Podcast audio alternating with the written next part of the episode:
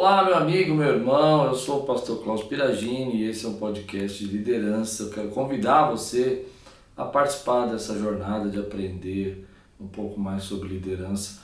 Nesse podcast você vai encontrar vários assuntos, acho que já são mais de 70 né, comentários sobre liderança. Eu tenho certeza que vai ser uma bênção para você. Não esquece de compartilhar, não esquece de divulgar, isso que ajuda e até curtir, né? Porque isso faz com que o YouTube entenda que esse podcast é relevante para você e sempre comunique quando tiver podcasts novos. Hoje o tema é muito importante, é um tema atual, um tema que está sempre na moda, sempre vale a pena estudar sobre isso, que é o líder servo.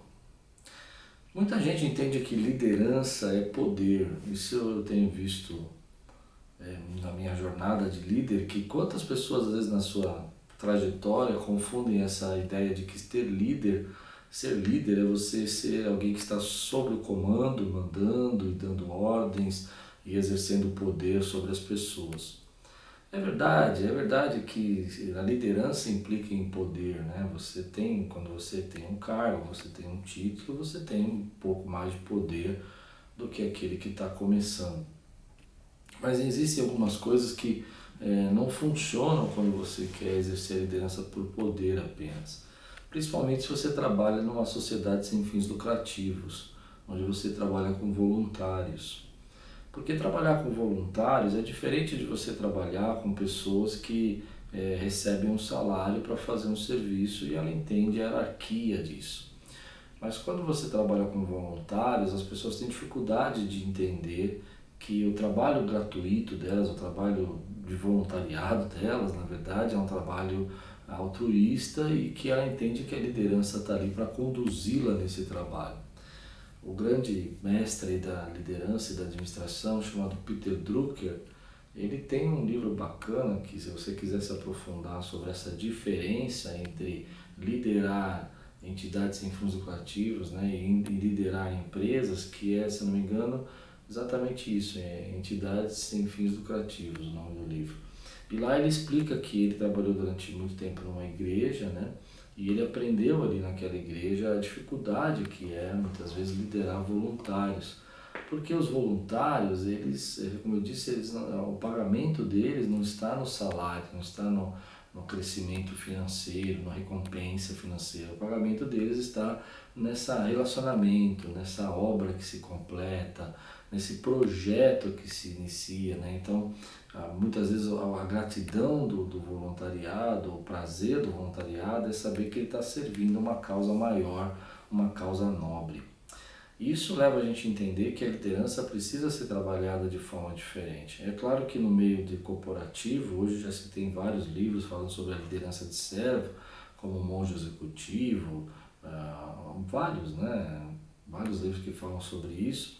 Mas a, a ideia que eu quero trabalhar hoje é que a gente precisa cultivar essa liderança em nós, né? Ser um servo, né? Uma coisa tão difícil da gente aceitar, né? Porque parece que ah, quando a gente quer crescer, ter mais poder, é para mandar, é para exercitar a nossa autoridade. Então, a ideia de, de ser um servo aqui é que você vai desenvolver algumas atitudes que são é, ideais para o desenvolvimento do seu trabalho. Uma delas é é o altruísmo, a generosidade, é o compartilhar do seu conhecimento. É nesse aspecto que um líder é um servo, né? É na humildade de aprender, entender que todos têm qualidades diferentes e devem ser aproveitadas da melhor maneira possível. O servo, ele tem que ter, esse líder servo, ele tem essa visão de que o, o time é importante, né? E que o conhecimento dele precisa ser participado que ele tem que tratar outra pessoa de uma maneira como ele gostaria de ser tratado, que ele precisa entender que ele não é o dono da verdade, que as ideias dele não são sempre as melhores. Eu acho que essas coisas caracterizam o líder servo, né? que quando ele tem que chamar atenção, ele sabe chamar atenção como ele gostaria de ser repreendido e não como ele pode repreender por causa do poder que ele tem. Então, o líder servo ele vai trabalhar muito essa questão dos sentimentos, das emoções que estão ligadas a um, a, a uma liderança, mas também vai desenvolver qualidades emocionais que vão gerar naquele ambiente um ambiente de cooperativo, um ambiente de cooperatividade, um ambiente de colaboração, um ambiente de, de graça, de, de desenvolvimento, né, de amizade, mas também de profissionalismo. Hoje eu vejo que muitas pessoas têm dificuldade com essa liderança. Quando elas têm aí, que eu chamo de duas gotinhas de poder, elas começam a se transformar ali em, em líderes tiranos, em líderes que são os donos da verdade, em pessoas que não conseguem tratar o outro da maneira como eles gostariam de ser tratados. Eu costumo usar uma expressão que a liderança de servo, para ficar claro isso, é uma pirâmide invertida, ou seja, o líder está na base da pirâmide aqui embaixo, sustentando né, todas as pessoas que querem trabalhar, ou seja, ensinando, mostrando, coordenando, apoiando, motivando. Então a pirâmide está invertida. Esse líder ele tem que ser um líder presente, ele tem que ser um líder que está envolvido com aquilo. Por isso que algumas pessoas não conseguem desenvolver sua liderança, porque elas querem chegar no ambiente, elas querem mandar, elas querem chegar no ambiente, elas querem dominar, elas querem que as pessoas notem o valor que elas têm, a qualidade que elas têm, como elas são fantásticas, como elas conseguem se desenvolver grandemente, como elas conseguem dominar o, projeto, mas na verdade elas não estão ali com é, entendendo que o papel da liderança é essa, de suportar o outro, né? é de conduzir o outro e tirar do outro né, o melhor que ele possa fazer, o melhor, a melhor trabalho, a melhor qualidade que ele possa ter. Eu penso que essa pirâmide invertida é, é algo que não, não dá para você nascer assim, você precisa desenvolver isso na sua vida. É um caminhar da sua liderança. É você entender que é importante você se colocar no papel do outro, que é importante você participar do seu conhecimento, que é importante você incentivar o crescimento do outro, que é importante você entender as necessidades dele, que é importante deixar um pouco o ego de lado, deixar um pouco o orgulho de lado, que às vezes é tanta vaidade, é tanto orgulho na liderança que não dá espaço para o serviço. Né? Mas esse exemplo da pirâmide invertida, eu acho que é um dos exemplos mais interessantes que a gente pode desenvolver na nossa mente para a gente entender o que nós estamos pensando. Por isso, às vezes, quando a pessoa pensa que ele está no topo da pirâmide porque ele é um líder e que todo mundo está abaixo dele, sentimentos como né, é, orgulho, sentimentos como vaidade, sentimentos como arrogância, sentimentos como eu sou intocável, eu estou num lugar que ninguém pode, ninguém chega aos meus pés, se desenvolve muito facilmente porque o nosso coração é assim. E a liderança começa então a ser perdida, você começa a se distanciar das pessoas, as pessoas não conseguem mais se. É, aguentam ficar perto de você por causa da sua atitude. Mas quando você inverte a pirâmide, você se coloca embaixo, você entende que você está ali para incentivar, para motivar, para exortar, para mas para mostrar como fazer melhor, para corrigir se for necessário. Então você vai desenvolvendo uma, uma cadeia de, de relacionamentos, de, de desenvolvimento pessoal que vai trazer crescimento na vida de muitas pessoas.